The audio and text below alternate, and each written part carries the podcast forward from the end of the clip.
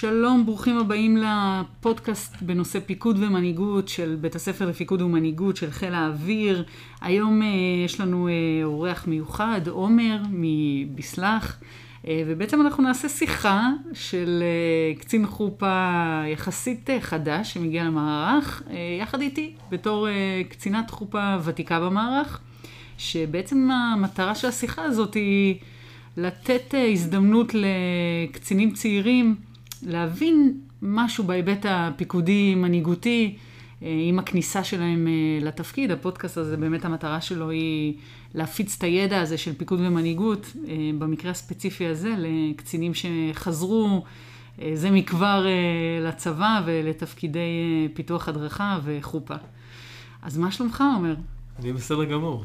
כיף שמח שאתה... להיות פה. ממש כיף. כיף להיות פה. ממש. אז בתור קצין חופה יחסית צעיר, איזה שאלות אה, מעניינות אתה יכול לשאול אה, קצינת חופה שהיא ותיקה ויש לה כבר ניסיון של אה, משהו כמו עשור ב, אה, בתחום הזה? וואו, אה, מלא שאלות, באמת mm-hmm. הרבה. אה, אני חושב שנקודת המוצא של השאלות אה, היא בסוף אותה נקודה. כשאתה מגיע אה, למערך, אחרי שהתגייסת מתוך אה, רצון אה, לשרת בצבא ולשמש כמפתח הדרכה, אה, אבל חסר לך, חסר לך ידע בפיקוד, ואיך אה, לפקד ולהניע אנשים, אה, ומנהיגות, שזה בכלל נושא ככה גדול, mm-hmm. ומה זה קצין, כי גם חלקנו וגם בהקשר הזה, גם אני לא הייתי קצין בעברי, עד שבעצם התגייסתי וחזרתי לשירות כקצין חופה. Mm-hmm. וחסר ידע, חסר ידע מה זה קצין, מה, מה מצופה מקצין, מה הידע הנדרש ממנו. ובהרבה זירות, מלבד הזירה המקצועית, החופאית, אתה ממש אה, סוג של אה, דמות בתולית כזאת, בלי רקע, בלי, בלי הידע המקדים, ונזרק ככה ישר לתוך יחידה או מערך, בית ספר שכבר רץ עם עצמו, ואנשים שכבר שוחים וחיים את החיים האלה כמה שנים, ואתה צריך מהר מהר להשלים את הפער. אוקיי. אז מה מעניין אותך? ככה, הכנתי כמה שאלות. הייתי שמח לדעת באמת מה, מה כולל ההיבט הפיקודי uh, בתפקיד של קצין חופה. מה, מה זה אומר בסוף העובדה שהוא מפקד? שאלה מעולה. קודם כל, אנחנו צריכים לזכור שרוב קציני החופה שחוזרים למערך, הם בעצם חוזרים מתוך המקום המקצועי שלהם. אתה גם קצת ככה נגעת בזה. אבל בעצם אנחנו כאילו שוכחים שהמסגרת הצבאית היא גם שמה אותנו במקום פיקודי, ולא רק במקום מקצועי. אמ, הרבה פעמים התהליך אה, המיוני אפילו, או התהליך הראשוני של הכניסה, הוא, הוא נבחן מתוך הזווית המקצועית, ולא תמיד מתוך הזווית המקצוע, הפיקודית-מנהיגותית. אה, ולכן חשוב להבין שבתוך תפקיד של קצין חופה מובנה באופן אה, ממש ארגוני, או בתוך ה... ממש באופן מבני, האלמנט הפיקודי-מנהיגותי. הדבר הכי קלאסי זה בעצם זה שקצין חופה הוא מפקד, פשוט מפקד על חיילים. חיילים מקצועיים שעושים תפקידים שהם uh, קשורים למה, לעולם התוכן הזה של, uh, של פיתוח הדרכה, כמו uh, מפתחי מולטימדיה להדרכה, מעצבי, מעצבים גרפיים. קצינת צפ"א, משקי צפ"א. נכון, אולי קאדים. ניהול ידע, כל, כל התפקידים האלה שבעצם, אה, ויש פה אלמנט פיקודי מאוד משמעותי של כלפי מטה, של פיקוד כלפי מטה על האנשים, ואנחנו לא תמיד שמים את הפוקוס על, ה, על הדבר הזה, כי אנחנו באים מתוך מקום מאוד מקצועי ואומרים, אה, אוקיי, החלום שלי לפתח עכשיו, ו... לא יודעת מה, הכשרה לקורס טיס, למ"כים, להגנ"ק, ללא יודעת, כל אחד איפה שהוא... למערך הטכני, לכל אחד מהמערכת. אני אוסיף שאתה גם נמדד בסוף על התוצרים המקצועיים שאתה מייצר. נכון מאוד, זה, זה באמת מאוד נכון, בטח בזווית של המערך ובטח בזווית של ה, ש, של, שממנו נכנסת לתוך התפקיד הזה. אבל ביום יום שלנו, בעצם האלמנט הפיקודי לפעמים תופס נפח הרבה יותר גדול מאשר הנפח המקצועי. אמ, גם מכיוון שהוא באמת שואב, כי אנשים זה דבר ש, ש, ש, שמייצר אה, הרבה מאוד עשייה ועבודה ועיסוק. אמ, וגם מכיוון שהאנשים, החיילים שלנו, הכפופים שלנו, הם בעצמם מייצרים לפעמים את התוצרים. אולי עד לבל מסוים, בסדר? ברמת המיקרו, ברמה... אה, זה משתנה בין יחידות, אבל בסופו של דבר הם האנשים שעוזרים לנו להגיע למצב המקצועי שאנחנו רוצים להגיע אליו. ולכן האלמנט המקצועי, סליחה, הפיקודי, הוא באמת מאוד משמעותי, בעיקר בהקשר הזה של פיקוד על אנשים, שזה משהו שלא תמיד יושב לנו בראש. אמ, אתה ממש, אתה לא יכול לייצר בלי לפקד.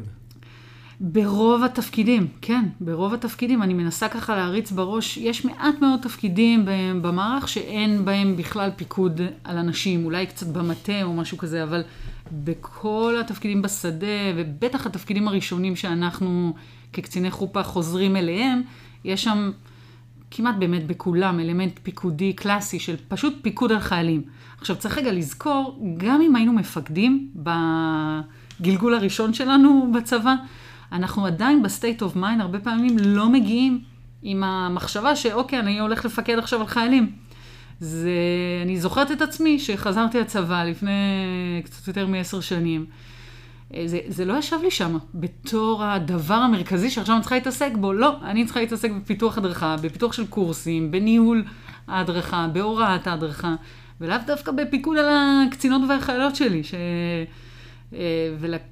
וגם אף אחד לא ממש אמר לי את זה, כאילו, אני לא זוכרת שמישהו אמר לי, זה, זה, זה לפעמים נתפס כמשהו שאולי הוא טיפה אפילו, כאילו מובן מאליו שאתה צריך לעשות את זה. אז לא, זה לא תמיד, לנו לפחות, כשאנחנו חוזרים לצבא, זה לא תמיד מובן מאליו. אה, זוכרת אולי את הנקודה שבה נפל האסימון, או שזה משהו שלאט לאט אה, התחדד לך אה, עם העבודה? אני זוכרת ש... איזה תהליך, תכף נגיע לשנה הראשונה של החזרה, לפחות שלי לצבא, הייתה באמת מאוד משמעותית. היא הייתה באמת כאפה לפרצוף והלם מאוד גדול של מה, מה אני עושה פה ואיך אני מתמודדת עם כל החזרה לצבא, אפילו ברמת המדים. ברמת ה... ללבוש את המדים חזרה, ו... ומה זה התג יחידה הזה שמתנופף לי פה, תלוי לי פה על הדברים מהסוג הזה. אמ, אבל רציתי להגיד שזה ממש בסדר להרגיש שאני לא יודע איך לעשות את זה. או אני לא יודעת איך להתמודד עם זה כרגע. כי גם אם הייתי קצינה, אני במקרה שלי כן הייתי קצינה בגלגול הראשון שלי, עדיין כשחזרתי לצבא, פתאום לא זכרתי, רגע, מה, מה עכשיו העניינים של ת"ש ו, ו, ורפואה בצבא, ולא יודעת מה, פטורים, וכל מיני דברים מהסוג הזה שהיו, לא, לא ישבו לי בראש בתור משהו שאני צריכה להתעסק בהם. אז זה, זה לוקח את הזמן שלו, וזה בסדר, וזה ב, לגמרי לגיטימי, גם אם הייתי קצינה לפני, כי היה איזה הפרש של עוד חמש שנים בין השחרור שלי ב, אה, בגלגול הראשון של החזרה לצבא, עד, עד שחזרתי לצבא, ובחמש שנים האלה אתה שוכ... אתה, אני שכחתי, בסדר? לא זכרתי. ולפעמים המערכת היא כאילו... לוקחת את זה כמובן מאליו, ואומרת, רגע, היית קצינה בצבא, את יודעת מה זה, וגם אם הייתי קצינה, ושאלו אותי בתהליך, את מוכנה לזה, את מוכנה לחז... לחזור לזה? אמרתי כן, אמרתי, אה, קטן עליי, עשיתי את זה וזה. אבל לא, כשחזרתי כן אה, היה בזה איזה מימד של הלם ראשוני, של איך אני רגע חוזרת לדבר הזה, כי זה שונה מ... אה, ואולי תכף נדבר על, ה... על ההבדל באמת אה, בין לפקד לבין נגיד לעסוק באלמנטים ניהוליים במקומות האזרחיים שאולי הגענו מהם. כן. אז מה באמת האבני יסוד העיקריים שאת מזהה בהיבט הפיקודי של אותו קצין חופה חדש. אוקיי, זאת אומרת, מה, מה, מה הם כוללים? כן, מה הם כן. כוללים? בוא נעמוד על ההבדל באמת בין פיקוד לבין אולי ניהול שהיינו רגילים אליו, נגיד לפני חלקנו היינו במקומות אזרחיים ועסקנו בניהול בכל מיני מקומות, אז, אז באמת המסגרת הצבאית היא הרבה יותר טוטאלית, הרבה יותר... הרבה יותר אדוקה, נגיד את זה ככה, ולכן כשמגיעים אליי חיילים, זה, האלמנט הפיקודי הוא הרבה יותר אה, בעצימות, נגיד את זה, גבוהה, מאשר אה, ב, להיות מנהלת על אה, משמרת שלא יודעת. אני למשל עסקתי בניהול של איזה מוקד של החברה להגנת הטבע. אז ההיבט הניהולי שם היה, מאוד, היה אפילו חברי כזה. כי כן. זה נכון שהייתי מנהלת שלהם, אבל היה שם משהו מאוד בעבודת הצוות. זו הגישה שאני לפחות הגעתי איתה. הוא וכש... גם לא מסתיים בלשאול אם הגעת הביתה בשלום, ובמוצאי שבת, אה, איך אתה חוזר יום ראשון. לחלוטין. לא נכנסנו, זאת אומרת, מעבר למקום החברי, לא נכנסנו פה לאלמנטים של מה קורה בבית, ואיזה בעיות כלכליות, או חברתיות, או אישיות, האנשים מתמודדים איתם. ופה באמת יש משהו יותר טוטאלי, יותר... אה, אה, הוליסטי, נגיד את זה ככה. אני ממש זוכרת הפעם הראשונה שאימא של חיילת התקשרה אליי, נורא נבהלתי. מהסיטואציה הזאת שבכלל אימא של חיילת מתקשרת ו... מתלוננת על, לא יודעת מה, על האוכל או על הטיפול הרפואי הלא טוב, ואני מה זוכרת את השוק הזה. אז מה זה כולל, ההיבט הפיקודי? יש את המקום המקצועי באמת, והוא המקום הגבוה, שאם נלך נגיד למימוש העצמי ולמימוש המקצועי של החיילים, ופה אולי הוא לא מאוד שונה ממקומות אחרים. מה שבאמת שונה זה, זה העניין הזה שאנחנו סוג של אימא ואבא של החיילים האלה, וזה state of mind שצריך להיכנס אליו, לחזור אליו בעצם במובן מסוים. ההבנה הזאת שכמפקדים אנחנו אחראים על, על, על כל ההיבטים של החייל, מהשעות השינה שלו, והאוכל, והסביבה, והניקיון, והעניינים הרפואיים, והת"ש, וכל הדברים האלה. זה, זה חבילה אחת שלמה, ש... והרבה פעמים אנחנו לא כאילו נכנסים ואומרים, לא, לא בא לנו להתעסק בדבר הזה. אבל זה חבילה שלמה. זה חלק מלהיות מפקד ומפקד גף או קצין חופה שיש תחתיו פקודים. זה חלק מהעניין הזה. יש בזה גם משהו מאוד מאוד מתגמל, דרך אגב. אולי בהתחלה אנחנו לא, אנחנו כזה, בא לנו לדחות את זה, אבל, אבל יש בזה משהו מאוד מאוד מעצים ומאוד מאוד חזק, וצריך להבין שזה, ה, שזה המקום שאנחנו נכנסים אליו. אגב, איך יודעים מה כולל את החבילה? כלומר, אתה לא, לא חותם על איזשהו מסמך שאומר לך, תדאג לזה ולזה ולזה ולזה. אה, ויש פה הרבה תחומים, כמו שאמרת, מפטורים וכולי ודברים נוספים. באמת חבילה שלמה הוליסטית. אה, איך בעצם מקרים בכלל את המרכיבים שלה? אה, יפה, קודם כל, זו שאלה טובה, כי, כי לפעמים יש באמת משהו עמום או לא לגמרי מוגדר.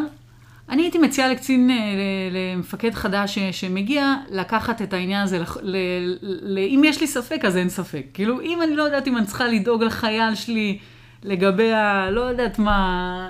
המדים שלו, בסדר? הנעליים שלו שנקרעו ועכשיו צריך להחליף אותם. יש לי ספק אם זה התפקיד שלי או לא התפקיד שלי. אם יש ספק, אז אין ספק. אני לוקחת, כמפקד, קח בחשבון שאתה אחראי על כל ההיבטים ועל כל התנאים ועל כל ה... יש פה, יש פה המון עניין של גם אה, תפיסת התפקיד שלי ועד כמה אני אה, רוצה לעשות דברים מעבר, ו... אבל בהחלט, בטח בהתחלה, אני הייתי מציעה ל, ל, לקצינים לקחת את זה לקצה ולהגיד, אם יש משהו שאני לא בטוח שאני אחראי עליו בהקשר של החיילים שלי, אז, אז, אז התשובה תהיה כן, ללכת לשם. כי בדרך כלל זו גם התשובה הנכונה. בסופו של דבר אנחנו באמת אחראים על, ה, על כמעט כל אלמנט אה, שאני יכולה לחשוב עליו בהקשר של החיילים. השתמשת בדימוי של אבא ואימא וזה כפשוטו, ממש. ממש ככה. זה נכון שאנחנו לא מחליפים את אימא ואבא, אבל, אבל בהחלט יש חיילים מסוימים שכן, דרך אגב. אה, היו לי דוגמאות לחיילים בודדים או לחיילים שהיו באינטראקציה מאוד לא טובה עם ההורים שלהם, ו... והרגשתי שממש, גם בלי שאני התכוונתי להיות במקום הזה, אני לא בחרתי להיות אימא של החיילת הזאת נגיד, במקרה ספציפי שככה עולה לי, אבל היא ראתה אותי ככזאת, וככל שהלכתי מהר להלימה הזאת בין הזהות של איך שהיא תופסת אותי לבין איך שאני תופסת את עצמי, ככה זה עבד יותר טוב. ככל שהיה הלימה בין, אה, בין הדבר הזה, אז, אה, אז באמת הצלחנו להגיע למקומות מאוד עמוקים ולחיבור רגשי, ול, ובסוף כל הדבר הזה באמת מאפשר להגיע גם להישגים מקצועיים מאוד מאוד גבוהים, כשזה קורה, כשזה עובד. זה באמת מחבר אותי להמשך של אותה שאלה, לגבי ההנאה. Mm-hmm. מה שונה ההנאה, אה, הדחיפה בעצם, אה, של אותם אנשים בעצם במסגרת הצבאית, ההנאה שלך כמפקד, לבין הנאה, כמו שאנחנו מכירים, אה, במקום אחר אה, אזרחי. איך אני מניע את האנשים. כן. האמת שאני אני לא חושבת שיש כזה הבדל גדול, מעבר לזה שבצבא אני יכולה ממש לתת פקודה ולהכריח שבמקום אחר אני גם יכולה, אבל אנחנו, אבל זה פחות, אנחנו פחות הולכים למקומות האלה. אבל אני חושבת שאם, בכלל, בהקשר המנהיגותי, אם הגעתי למקום שעכשיו בפקודה אני... זה, וזה נובע מתוך איזשהו חיכוך, אז, אז כנראה שאולי משהו בדרך עד שהגעתי לנקודה הזאת, אולי עשיתי את זה לא מספיק טוב, או לא, אה, לא השתמשתי בכל הכלים. זה, זה לא אומר שזה לא בסדר לתת פקודה או להניע מתוך המקום הזה של הסמכות. לפעמים לאנשים יותר קשה להניע מהמקום הזה. וחיילים... אה, זה כמו, אפשר ללכת עוד פעם עם המקום הזה של ההורות, כמו ילדים. אנחנו, גם מבוגרים, אנחנו בודקים גבולות, ואם מישהו מעגל לנו את הפינות ולא זה, אז, אז אנחנו לפעמים ככה מרשים גם לעצמנו לעשות את זה, ולפעמים אנחנו צריכים שיעשו עלינו את הבקרה, אנחנו רוצים, אנחנו לא, אולי לא נגיד את זה, אבל אנשים רוצים, בסופו של דבר, שיקבעו להם דדליינים, שישימו להם אה, אה, פגישות או דיונים, שעד הדיונים האלה הם באים עם התוצרים, שעכשיו, זה להשתמש בסמכות, אבל ממקום אה, שהוא, גם, שהוא גם מאפשר לאנשים לפרוח בתוך, בתוך הדבר הזה. זה מקום, אה, אני מצאתי שבמקומות שנתתי יותר מדי מרחב, נגיד, לא נתתי דדליין, ואמרתי, מתי שתגמור את זה, ת, תבוא אליי. לא לכולם זה היה נוח הדבר הזה. אנשים כן רצו את המסגרת הרבה פעמים, וכן רצו לדעת, אוקיי, עד מתי אני צריך לבוא עם, לזה עם מילה ולהראות לה את התוצר, ועצם המסגרת הזאת היא מאוד אה, נותנת לאנשים תחושה שמישהו מסתכל עליי, בקטע טוב, לא בקטע מבקר. בקטע שעוזר לי להבין מה הגבולות שלי, מה אני, מה, מכוונים אותי, לא זורקים אותי למים. לא אומרים לי, תעשה x, y, z ותבוא אליי שתסיים את זה. אלא מישהו אכפת לו מאיך שאני עושה את הדברים, ו- והוא מכוון אותי, וגם יש לזה אלמנט של משמעות, לדעת שאם אני צריך להביא את זה עד למועד מסוים, כי יש שם איזה משימה, או יש שם איזה פרויקט, וזה יוצג נגיד למפקד בית ספר, או זה ישמש אותנו באיזה קורס, או משהו כזה, זה נותן משמעות לאנשים. אז לא לפחד מהמקום הזה של להשתמש בסמכות ובדדליינים וב... אה, כי אנשים אולי לא יגידו שהם רוצים את זה, אבל איפשהו בתוך תוכם זה עושה להם טוב. ש, שמסתכלים עליהם ו, ו, ומכוונים אותם ונותנים להם את המקומות האלה. אני אנסה ככה לסכם את מה שאת אומרת. ההנאה בעצם תהיה בנויה עוד פעם על, על החיבור האישי, היא תהיה בנויה על החיבור למשימה. זאת אומרת, אם זה אה, כמובן לתת מקום ולא לפחד מאותו מקום סמכותי, מבקר, שככה מכוון את האנשים אה, קדימה. נכון, צריך להיזהר מנוקשות יתר, כן? לא, לא ללכת, זה, זה, בכלל כל העולם הפיקודי מנהיגותי הוא סוג של איזה מערכת איזונים כזאת של אה, כל הזמן לבדוק את עצמי איפה, מה עובד, מה פחות עובד, גם בהתאמה. יש אנשים שזה יותר נכון לעבוד איתם ככה, יש אנשים שפחות. יש, יש גם הרבה מקום לעשות את התיאום ציפיות הזה עם אנשים ולדעת שמה שעובד לי עם חיילת אחת לא בטוח יעבוד לי עם חייל אחר, או עם הקצינה הזאת, לא בטוח שזה מסתדר. זה אומנות. פיקוד זה, זה, זה להתאים, זה, זה להכיר באמת את מי שעומד מולי. זה הרבה עבודה, הדבר הזה. צריך לדעת להתחבר לזה, ו, וזה, וזה משהו שכן, אני חושבת, חלק ממערכת הציפיות שיש בכלל מכל מפקד וקצין או קצינה בחיל. ולאו דווקא מ... אה, זאת אומרת, לא משנה איזה תפקיד מקצועי אתה עושה, המקום הפיקודי, המקום הזה של להכיר את האנשים שלי ולדעת לחנוך אותם ולהתאים להם את, ה, את, את, את האופן שבו אני מניע ועובד איתם, זה משהו ש, שאני חושבת שהוא לא פריבילגיה. זה משהו שכל uh, מפקד ראוי ש, שיעסוק ב, בזה. זה חובה למפקד, אבל בעצם אופן הביצוע, את אומרת, הוא לא, הוא לא צבאי, אלא זו יכולת חניכה והנאה שהיא זהה לקשרים בין אישיים אחרים שהיית מנהל בעולם האזרחי. נכון, אני, אני לא רואה כזה הבדל בין אה, לחנוך אה, חיה לבין אה, לחנוך עובד או עובדת במקום זה, מעבר באמת לאלמנט היותר אישי ש, או, או העוטף הזה, ש, שהוא בעצם לוקח את המקום שלנו ביחסים עם הפקודים שלנו למקומות יותר עמוקים. יותר אישיים, יותר אינטימיים, נגיד אותם ככה, שבמקומות אחרים לא בטוח שהיינו מגיעים ל... מתוך זה באמת שאנחנו, שהם איתנו 24/7, ואנחנו אחראים על החיים שלהם, וגם אנחנו אחראים עליהם שהם בחופשה, ולא רק שהם בבסיס או, או בתפקיד. כן. עוד נקודה שהייתי שמח ככה כדי אולי לסגור את הפינה הזאתי, mm-hmm. אני אשתף בשיח שמתנהל אצלנו בביסלח, mm-hmm. הוא מגיע מנקודה קצת שונה. אה, שם בעצם איזשהו דיבור אה, ומחשבות על אנשים, מפקדים, קצינים ביחידה, שבאיזשהו מקום בורחים מאותו מקום סמכותי. כלומר, לא נעים להם לפקד במקום סמכותי, אפילו חוששים ופוחדים ממנו. ויוצא שבעצם עיקר ההנאה, עיקר הפיקוד יושב רק על המקום החברי הזה, על המקום הבין אישי הנעים, ומאוד מאוד נרתעים מלפקד, מלהיות אה, מפקדים, וזה אולי הקצה השני של מה שהסגרת קודם. נכון מאוד. זה, זה נורא מעניין מה שאתה אומר. יש את uh, תפיסת המנהיגות הצבאית. מי ששומע אותנו ורוצה שנשלח לו אותה, אז uh, בשמחה גדולה. Um, ושם באמת, אחד הדברים המעניינים בתפיסה הזאת, הוא מדבר על זה שמנהיגות צבאית היא כלי בידי המפקד. ואם אין לי את המנהיגות, את היכולות המנהיגותיות, או שאני אפול למקום הקשוח הזה, שהולך לקצה של שימוש בכוח אפילו, בשביל להניע אנשים, ואז לא יעריכו אותי כי אני רק מאוד נוקשה ונותנת עונשים וכולי, או שזה הולך לקצה השני, של להיות איזה מין מרגרינה כזאת שלא שמים עליה, ו... ובעצם אני זאת שעושה את העבודה במקום החיילים שלי, וזה קצת הפחד משימוש בסמכות. דרך אגב, שתי הקצוות הם בדרך כלל מגיעים אליהם מתוך פחד, אם זה, אם זה חסר את, ה... את התשתית המנהיגותית. ובשביל להפעיל בצורה נכונה את הסמכות שלי, גם פה נדרש אומץ. לא תמיד קל לבוא להגיד לך, אני, אתה תעשה את זה עכשיו כי אני ביקשתי וכי אמרתי את זה, כי זה חשוב.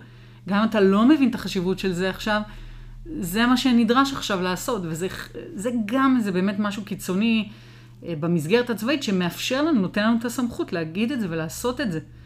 אה, כן, אנחנו בסדנאות פה בבית ספר פיקוד ומנהיגות הרבה פעמים הולכים למקומות האלה ומנסים להבין מה הפחד, מה, מה יושב מתחת, למה אני כל כך חושש להגיד לחייל מה יקרה אם עכשיו אני אגיד לו בפקודה, או כי אני, כשזה מגיע שוב לקצוות האלה. אה, וזה הרבה פעמים החוסר ביטחון אולי שלנו, של אה, לא יודעת מה, עכשיו יהיה פה בלאגן, ולא יודעת מה, הוא ילך למפקד שמעליי, או... לכן יש פה הרבה מאוד עבודה של להיות אה, שלמה עם עצמי, עם הדרך הפיקודית שלי, לדעת לנסח לעצמנו את תפיסת הפיקוד שלנו ולעמוד מאחוריה, להבין איזה ערכים, איזה, איזה דברים חשובים לנו, לתווך את זה, להסביר את זה, לא לזרוק למישהו איזה פקודה ולברוח. אה, לעטוף את זה בדוגמה אישית ובאמון. זאת אומרת, אה, סתם אני אתן דוגמה, אה, פעם אחת ביקשתי מחייל שלי לחזור פה במוצאי שבת. בית ספר פיקוד ומנהיגות זה בסיס פתוח, זה להחזיר פה חייל במוצאי שבת זה דבר חריג. נשמע חמור. כן. לא, לא בתור עונש אמרתי לו את זה, פשוט כי אני, אני אפילו לא זוכרת מה היה, איזו משימה למשהו שהיה, הבנתי רק באיזה יום שישי או משהו כזה, שצריך להכין אותה ליום ראשון, משהו דחוף. אני ידעתי שהוא לא ירצה לעשות את זה, אבל ברגע שהסברתי ועטפתי את זה, וגם אמרתי לו, אני באה גם במוצאי שבת, אנחנו נעשה את זה ביחד. אנחנו, אני לא זורקת אותך לבד ואתה... אז, אז, אז, אז אנשים מבינים, אנשים, אה, זאת אומרת, זה לא רק אמרת, תחזור מוצא, שתעשה את זה, גמרנו בפקודה. יש פה איזה, איזה, איזה משהו שנבנה לאורך השגרה, ואז כשכן הייתי צריכה באופן חריג לבקש ממנו משהו שהוא כאילו נתפס חריג כזה, אז היה לו ברור, ש... לשנינו, שהוא עושה את זה, ולא בא לו, אבל הוא יעשה את זה, וזה זה יהיה בסדר. מעולה. כן. שאלה נוספת, mm-hmm. על ההבדל בין קצין למפקד. כן. דיברנו באמת על הפיקוד, על ההנאה, מה זה קצין? קצין לפי ההגדרות הצבאיות, אם אני זוכרת נכון, זה, זה, זה מישהו שהוא אה, בקיא באומנות המלחמה, בעקרונות, בעקרונות הצבאיים. כלומר, להיות קצין, יש פה אלמנט של מקצוע צבאי. וזאת נקודה חשובה שבעצם את ההכשרה לקצונה אנחנו מקבלים בקורס קצינים, ב, אה, בהכשרה. אה, כן, בחיל האוויר אה, יש בהגדרות של תפיסת פיקוד הקצין, נדרש מכל אה, קצין יכולות או, או, או, או, או מובנה בתוך מי שאני כקצינה, אה, מובנה בתוכי האלמנט הפיקודי. כלומר, נדרש מכל קצין גם להבין את היכולות או, או לממש את היכולות הפיקודיות, גם אם אין לי פקודים תחתיי. זה אומר לתפוס פיקוד שצריך, זה אומר להרחיב את האחריות שלי, להתנהג באיזה סט אה, אה, ערכים או, או עקרונות מסוימים שמובילים אותי אה, בתוך המסגרת הצבאית. אה, זה, זה, זה ברור כזה? זה... כן. אני, אני יכולה... אני, אני עדיין לא שמעתי אה, מודל אלפא או, או תלם או דברים אחרים, ולא פיקוד, אז איפה זה פוגש אותי, אותו, אותו עניין קצינותי, או שזה בעצם סולם ערכים וציפיות שהצבא מציג בפניך, הוא גם שם עליך את הדרגות. עקרונית, ברגע שאתה קצין חופה, אתה קודם כל קצין, ואחר כך חופה. כולנו קודם כל קצינים, כולנו קודם כל אה, במסגרת הצבאית, ורק אחר כך אנחנו במסגרת המקצועית שלנו, בתור קצינים, בסדר? זה אולי חלק מהחידוש. נכון. וזה קצת ה... מה שיוצר לפעמים את המפל ציפיות הזה, או את ה... כאילו, את, את, את ההלם הזה של אני חוזר לצבא, ואז המפקדים שלי, נגיד, לא יודעת מה, מדברים איתי על התורנויות של החיילים, או על ההגנש, או על ה... על כל מיני דברים ש... רגע, סליחה, אני לא באתי לפה בשביל הדבר הזה, אני באתי בשביל לפתח, אה, בשביל לפתח הדרכה. אבל התפיסה הארגונית היא כזאת שאתה קודם כל קצין ביחידה. אתה קודם כל אה, עם הדרגות קצונה שלך, ובזה אנחנו דומים לכל שאר הקצינים. לא נפתח את הוויכוח על זה, ויש ויכוח בתוך מערך החופה, כן קצינים, לא קצינים, כן מדים, לא מדים, זה, אבל נכון להיום, כל עוד אנחנו לובשי מדים ודרגות קצונה, אז אנחנו בעצם קודם כל קצינים במערכת הזאת, שנדרשים לחיבור להוויה הצבאית, למשימה המבצעית, למשימות של היחידה, קודם כל מעבר למקום המקצועי שלנו. זה מתח, זה מתח שאנחנו צריכים לדעת להתנהל בתוכו. יש צריך... משהו אקטיבי שאני יכול לעשות כדי להשלים את הסוציאליזציה שלי אה, עכשיו שאני הפכתי לקצין בעצם תראה, ביום קודם, אחד? קודם כל, קודם כל במקרה שלך, אז, אז באמת אה, עוד לא יצאת על בד אחד, נכון? נכון. אז, אז זה באמת איזה מין משהו, מרכיב שחסר. הרבה פעמים אה, קציני, אני למשל חזרתי לצבא, אבל הייתי קצינה לפני כן. אז, אה, אז לי זה קצת היה יותר ברור. אמ, זה, השאלה שלך היא מעידה על זה שזה חשוב לעבור את התהליך הזה. גם אם הוא לא נעים, לא כיפי, לא בא לנו לפעמים לצאת לבד אחד הזה וזה, הוא חשוב, גם אם הוא לא נותן לי איזה ערך אישי פנימי רחב גדול, בלמידה שלי נגיד, של העולם הצבאי ועקרונות המלחמה והאסטרטגיה ומונחים שהם... הוא כן בסוף אה, נותן איזו הבנה קצת יותר רחבה של אוקיי, לאיזה ארגון נכנסתי. מה המערכת הציפיות האלה ש, שיש מכל קצין פה, ולא רק מקצין חופה. אז משהו אקטיבי שאתה יכול לעשות היום, אם לא עברת את קורס קצינים, אמ, אני חושבת שתיאום ציפיות עם המפקד שלך, אה, מפקד, מפקדת, כל אחד במקום שלו, יכול מאוד לעזור פה. אמ, כי לפעמים זה באמת יושב על תפיסה פיקודית אה, בתוך היחידה שלי, ש, שבה באמת המפקד, הוא רואה אותי בתור איזה אה, קצין, קודם כל, ו- ובתחתית הזה את העולם חופה. סתם אני זורקת סיטואציה שאולי יכולה להיות, ועצם השיח הזה, ששם גם את התשוקה שלך, את הרצון שלך להתעסק בהדרכה, ואת ה... ומבלי להוריד מהמשימות הצבאיות, הקצינותיות, נגיד אותן ככה, שהן מצופות ממני, אה, למצוא את נקודת האיזון יחד איתו. אוקיי? אם יורשה לי להוסיף אה, פדיחה אישית. כן. אז אה, כחלק מאותם פערים בקצינות וסוציאליזציה שחסרה, אז uh, אני אמליץ גם למי ששומע אותנו לא להגיע לטקס סיום תקופה על מדי ב'. uh, ואני לתומי לא היה לי מושג בכלל מה זה סיום תקופה ואיזה אירוע חשוב זה. כן. ושצריך פתאום להחליף למדים אחרים. Uh, וזה באמת חלק מאותם פערים שאתה... כן. כן, אתה מדבר פה על משהו שלפעמים אנחנו מגיעים, וכאילו obvious, לא יודע, אני על ב' כל היום, אז אני בא על ב', יש פה משהו בתרבות שאני לא מכיר, לא, לא מבין, זה גם בסדר, זה לגיטימי. כן. זה קורה לכולנו, הפדיחות האלה, זה, זה לגמרי בסדר. כן. אה, טיפים של אכילה, ככה לאיך אפשר לפעול בצורה פיקודית, טובה ואפקטיבית. אוקיי, okay, אה, אני, אני קודם כל חושבת ש... דיברנו על זה טיפה, על המקום הזה של לנסח לעצמי את התפיסה הפיקודית שלי ואת מה שחשוב לי. זה תהליך שאני לא בטוחה שאנחנו עושים אותו בתחילת הדרך. דרך אגב, אנחנו, אנחנו נלך לכיוון הזה ואנחנו אנחנו נעשה אותו. אה, להבין מה, איזה מפקד אני רוצה להיות בכלל. מה, ואולי אפילו לשתף בדבר הזה מישהו... אני חושב שכבר האמירה הזאת היא חידוש, שנותנת לגיטימציה להגדרה שלי, איזה מפקד אני רוצה להיות, ולא בהכרח מיד מעתיקה אותי לאיזשהו מודל צבאי שאומר, זה המפקד, כזה תהיה, תתאים את עצמך. לחלוטין, לחלוטין. זה מאוד משמעותי מה ש... אם אתה אומר שזה חידוש, זה אמירה אז מאוד משמעותית ששווה לחזור עליה. החידוד שלך האותנטי, של איזה מפקד אתה רוצה להיות, ומה חשוב לך, ואיזה ערכים חשובים לך, ואיזה ערכים חשובים להנחיל לך, חשובים להנחיל לאנשים שלך, זה תהליך מאוד משמעותי ששווה לעבור אותו. אפשר לעשות אותו לבד, אה, זה בטוח יותר אפקטיבי אם עושים את זה בקבוצה, ולשם אנחנו נלך. אה, והוא מאוד עוזר להבין איזה מפקד אני רוצה להיות. אף אחד לא יגיד לך, תהיה יותר, אה, לא יודעת, לי אף אחד לא אמר שהכי חשוב להכין את החיילים לשחרור שלהם, נגיד, מבחינה מקצועית. זה משהו ששמתי לעצמי, ואמרתי לעצמי שלי חשוב להכין את החיילים שלי לאזרחות, בתור תפיסה פיקודית. כי א', אני רוצה שהם יצאו מפה עם משהו, אני, באופן אישי, זה בא לי, שהם יצאו מפה... וב', אני חושבת שזה יכול לתת להם אה, עוד איזה מרכיב מוטיבציוני, שאם הם ירגישו שחשוב לי גם מה יהיה איתם אחרי שהם ישתחררו, אז הם ירצו לתת, הם ירצו לתת יותר פה, ירצו לתת יותר לי, אם אני אבקש מהם. זאת אומרת, זה גם אסטרטגיה שאני בחרתי לפעול לפיה.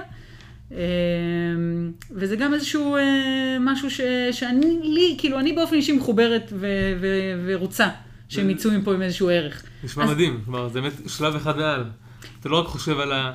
איך אני מפיק מהם את המרב פה ועכשיו, ולא חושב על הפיקוד פה ועכשיו כי, כי אני צריך אותך היום ומחר, אלא לקחת את זה באמת לשלב הבא, ואת חושבת על העתיד שלו, וגם בזה רואה איך את... אה, כן, עכשיו, זו תפיסה שאני גיבשתי לעצמי, אף אחד לא אמר לי, תפעלי ככה. ולכן היום, אם יש איזה קורס העשרתי, או איזה משימה שאני יודעת שיכולה לפתח, או שהם יכולים ללמוד ממנה, אני דוחפת אותם לשם, כי אני, ואני אומרת להם, תראו, זה יכול לעזור לכם, אחר כך שתשתחררו, תדעו אקסל. לא ידעתם אקסל עד היום, נכון? או תדעו, לא יודעת מה, לעצב משהו באיזה תוכנה חדשה, או, או לא יודעת מה, או לפתח משהו. זאת הגישה שלי. עכשיו, לי זה עובד, כי אני מחוברת לזה וזה. אבל כל אחד נכון שימצא את, ה, את התפיסה שלו, של איך הוא רוצה לפעול עם ה... זה טיפ שאני חושבת שמאוד... אה, אנחנו לא משקיעים בזה מספיק זמן, אנחנו לא יושבים בשקט עם עצמנו ואומרים, ככה אני רוצה לפקד. ככה אני... אלה הערכים שאני רוצה שיובילו אותי בפיקוד שלי. זה, זה רשום לי בפסקה, באיזה מחברת, שאני יודעת שזה מה שמוביל אותי ב, בתהליך שאני חונכת. אז זה טיפ אחד. טיפ שני זה פשוט לדבר עם האנשים הרבה. אנחנו באים מהעולם הזה של uh, התנהגות ארגונית, מדעי התנהגות וכולי, אבל אני, אני, אנחנו רואים בדוגמאות שזה לא תמיד שם. השיח הלא פורמלי, השיח הבאמת אכפתי, האישי. כאילו, אנשים בא להם לתת ולעשות, כשבאמת מסתכלים עליהם ורואים אותם ואוהבים אותם, ופשוט מרגישים שאכפת לה, לנו מהם. אז אני, ואני נופלת שם, שלא ישתמע פה שאני איזה... אני לפעמים אה, הולכת ולא יודעת מה, נכנסת פה לקורסים, ואני נעלמת להם מדי פעם, לאיזה כמה ימים נגיד, ואני אני מרגישה שאני צריכה אחרי זה ל- לעשות פה איזה תיקון, ולשבת איתם ולעשות גיבוש, ולא יודעת מה, אפילו סתם לעשות איזה ארוחת בוקר משותפת, או איזה פעילות משותפת, או משהו כזה שהם ירגישו אותי. הנוכחות, אנחנו לא מבינים עד כמה הנוכחות שלנו כמפקדים היא משמעותית לאנשים ביום-יום.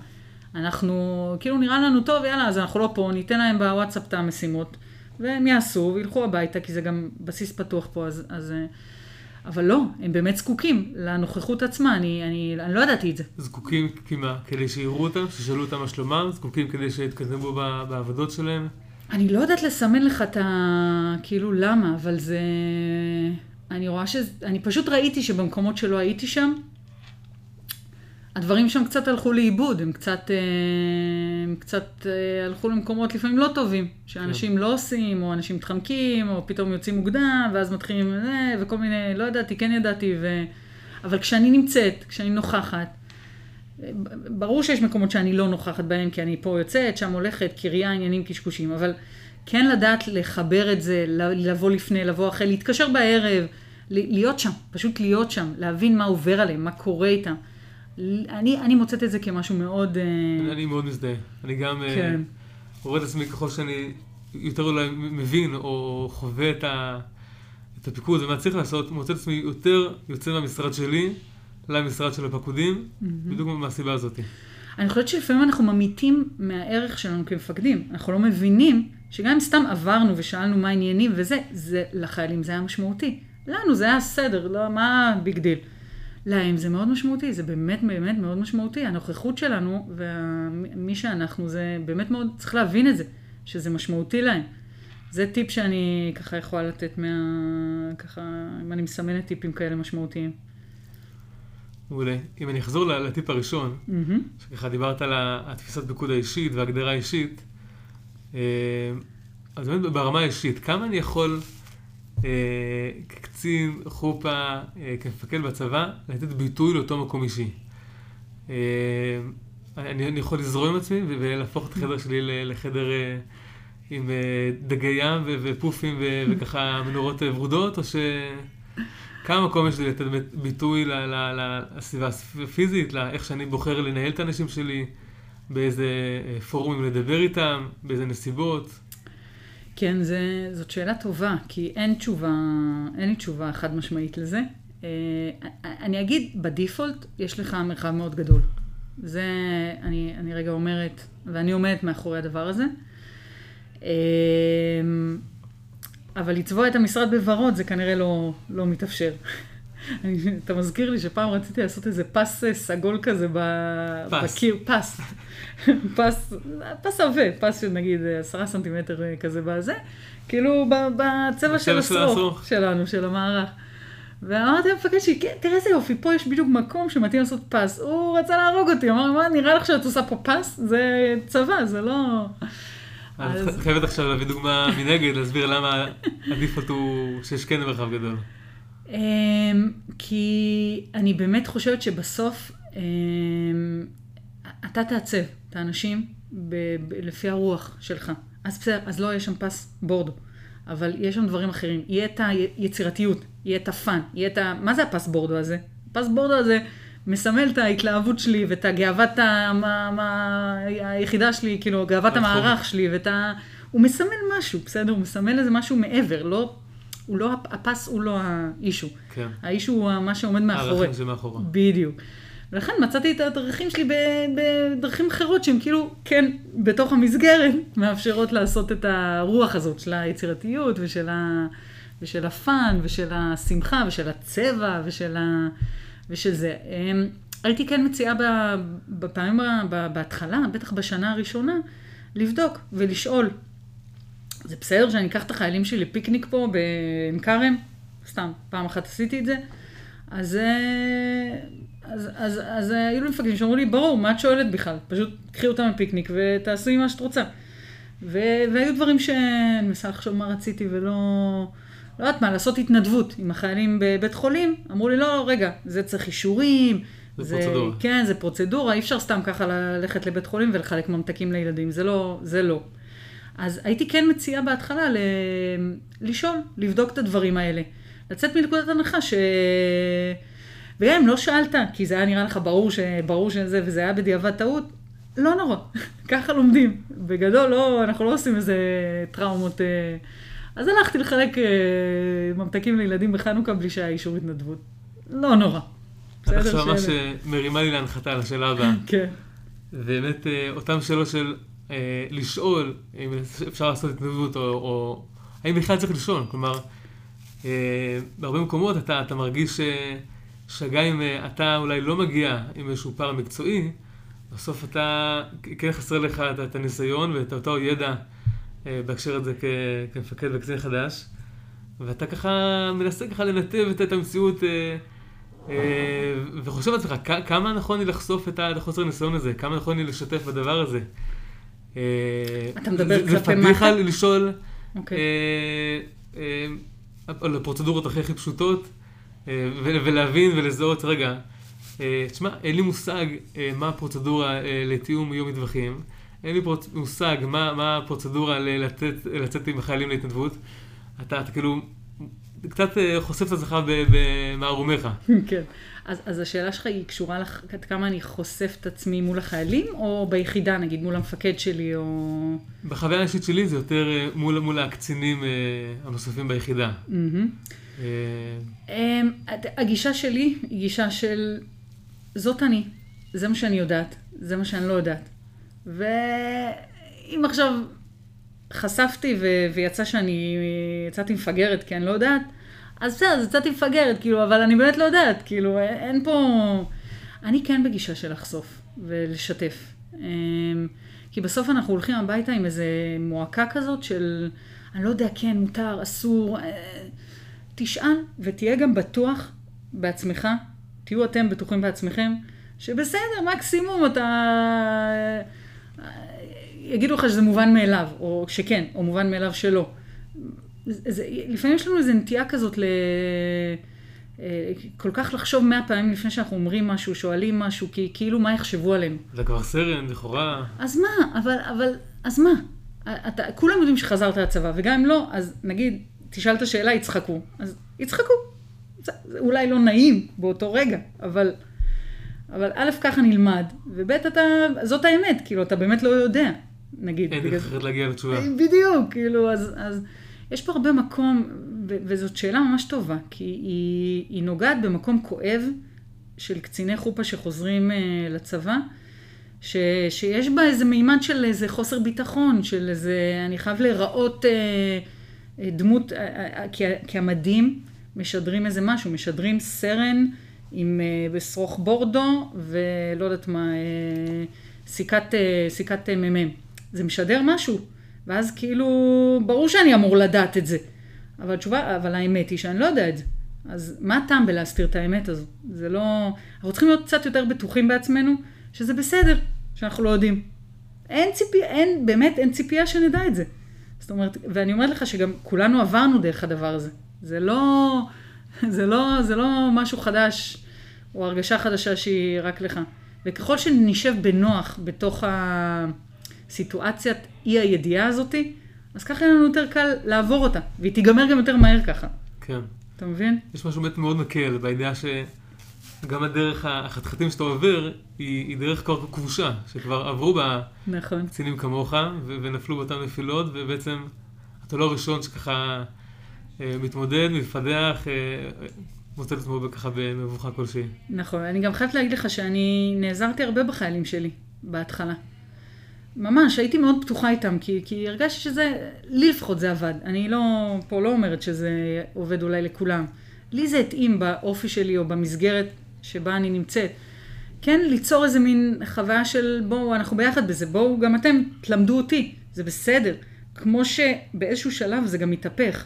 איפה זה מתהפך? שמגיע לפה מפקד בית ספר חדש, ואני פה כבר כמה שנים, אז אני עוזרת לא להיכנס לתפקיד. אז מה, זה שאני פקודה שלו, אני לא... אז אותו דבר, זה בסדר שהחיילים שלנו, הקצינים הזוטרים שלפעמים אנחנו מפקדים עליהם, זה, בעיניי לפחות זה היה לגיטימי ל... ממש ל- ל- להיעזר בהם בדבר הזה ולהיות מאוד פתוחה איתם ולהגיד להם, תשמעו, זה אני לא יודעת, אף פעם לא... אני באה עם איזה ערך מסוים, עם, עם, עם בשלות, עם עם מקצוע, עם uh, קורס פתחי הדרכה שעשיתי. יש דברים שאני באה איתם, ושם אני יודעת שאני יכולה להביא את הערך ואת ה... ויש דברים שלא, ואני אלמד אותם, וזה בסדר. בסדר? להיות, ב, ב, לשבת בתוך החוסר אה, ניסיון הזה, ולהגיד, סבבה, זה מה יש עכשיו. אני, אני, אני, בסוף יהיה לי ניסיון, אבל עכשיו אני בלי ניסיון, אז נעבור גם את השלב הזה. זה לא נעים, אני יודעת שזה לא נעים, זה קצת חוסר שליטה, זה קצת חוסר אונים, זה קצת חוסר ידיעה, זה כאילו המקומות שאנחנו הכי לא בא לנו להיות בהם. אבל בטח בתחילת הדרך זה, זה מקום שאני גם לא אומרת להתרגל להרגשה הזאת, כי היא עוברת, היא פשוט כן. עוברת. אה, וזה לוקח כמו זמן. שאמרת בצבא, הרבה חילופי תפקיד, ולא אחרי הרבה זמן אתה מוצא את עצמך בסוף כמקור ידע ומקור אה, סוציאליזציה של מישהו ממש, אחר. זה מדהים. זה מדהים איך פתאום אחרי שנה אתה נהיה הוותיק של הסגל ב- במקומות מסוימים. כן. אז אילן, אני ממש אה, נהנה ומרגיש נתרם מאוד מהשיחה. לסיום הייתי שמח לשמוע מה, מה הטיפ הכי משמעותי שאת יכולה לתת לקצינים צעירים שחוזרים למערך, חוזרים לצבא. אז אה, מעולה, אני, אני, אני אענה לך בסיפור אישי. הכי טוב. אני חזרתי לצבא אה, איפשהו בסוף שנת אה, 2007. האמת שזה לא היה לחיל האוויר, זה היה לזרוע היבשה. וחיכיתי משהו כמו באמת הרבה זמן בשביל להתגייס, זה משום מה קורה הדבר הזה שמחכים הרבה זמן עד, ש... עד שממש מתגייסים. ו... ואז התגייסתי, והייתה התרגשות מאוד גדולה שהנה זה קורה ואני מגיעה וזה. ולאט לאט הרגשתי איך אני, אני לא מצליחה להתמודד עם זה, עם הדבר הזה. עם המסגרת הצבאית, עם המדים. היה לי קשה עם המדים. היה לי לא נוח עם המדים. היה לי קשה עם הנסיעות. היה לי קשה עם זה שאני מפקדת על, חייל, על חיילות, במקרה הזה זה היה רק חיילות. אמ, היה לי קשה עם האינטנסיביות והעומס הצבאי. אמ, היה, היה, היה לי קשה. וכל בוקר הייתי קמה ואומרת, די, זה היום האחרון שלי פה. אני, אני, אני לא, לא, לא יכולה יותר, לא יכולה יותר, זהו. אני לא יודעת איך אני קמה מחר. וככה, יום-יום, הייתי, לא יודעת, איזה כמה, איזה כמה חודשיים או משהו כזה, שאני כאילו קמה בבוקר, כמו איזה שביזות יום א' כזה, אבל כל יום. ואז הלכתי למפקדת שלי, ו, וזה, וזה, וש, וככה אני מגיעה לטיפ. וזה טיפ שהיה מעולה בשבילי. היא אמרה לי, הילה, תקשיבי. כי, כי היו לי מקומות שכן היה לי כיף. נגיד ממש בפיתוח הדרכה ובמקומות המקצועיים, אז היו ימים שכן, היו נקודות אור מאוד מאוד uh, גדולות ונעימות.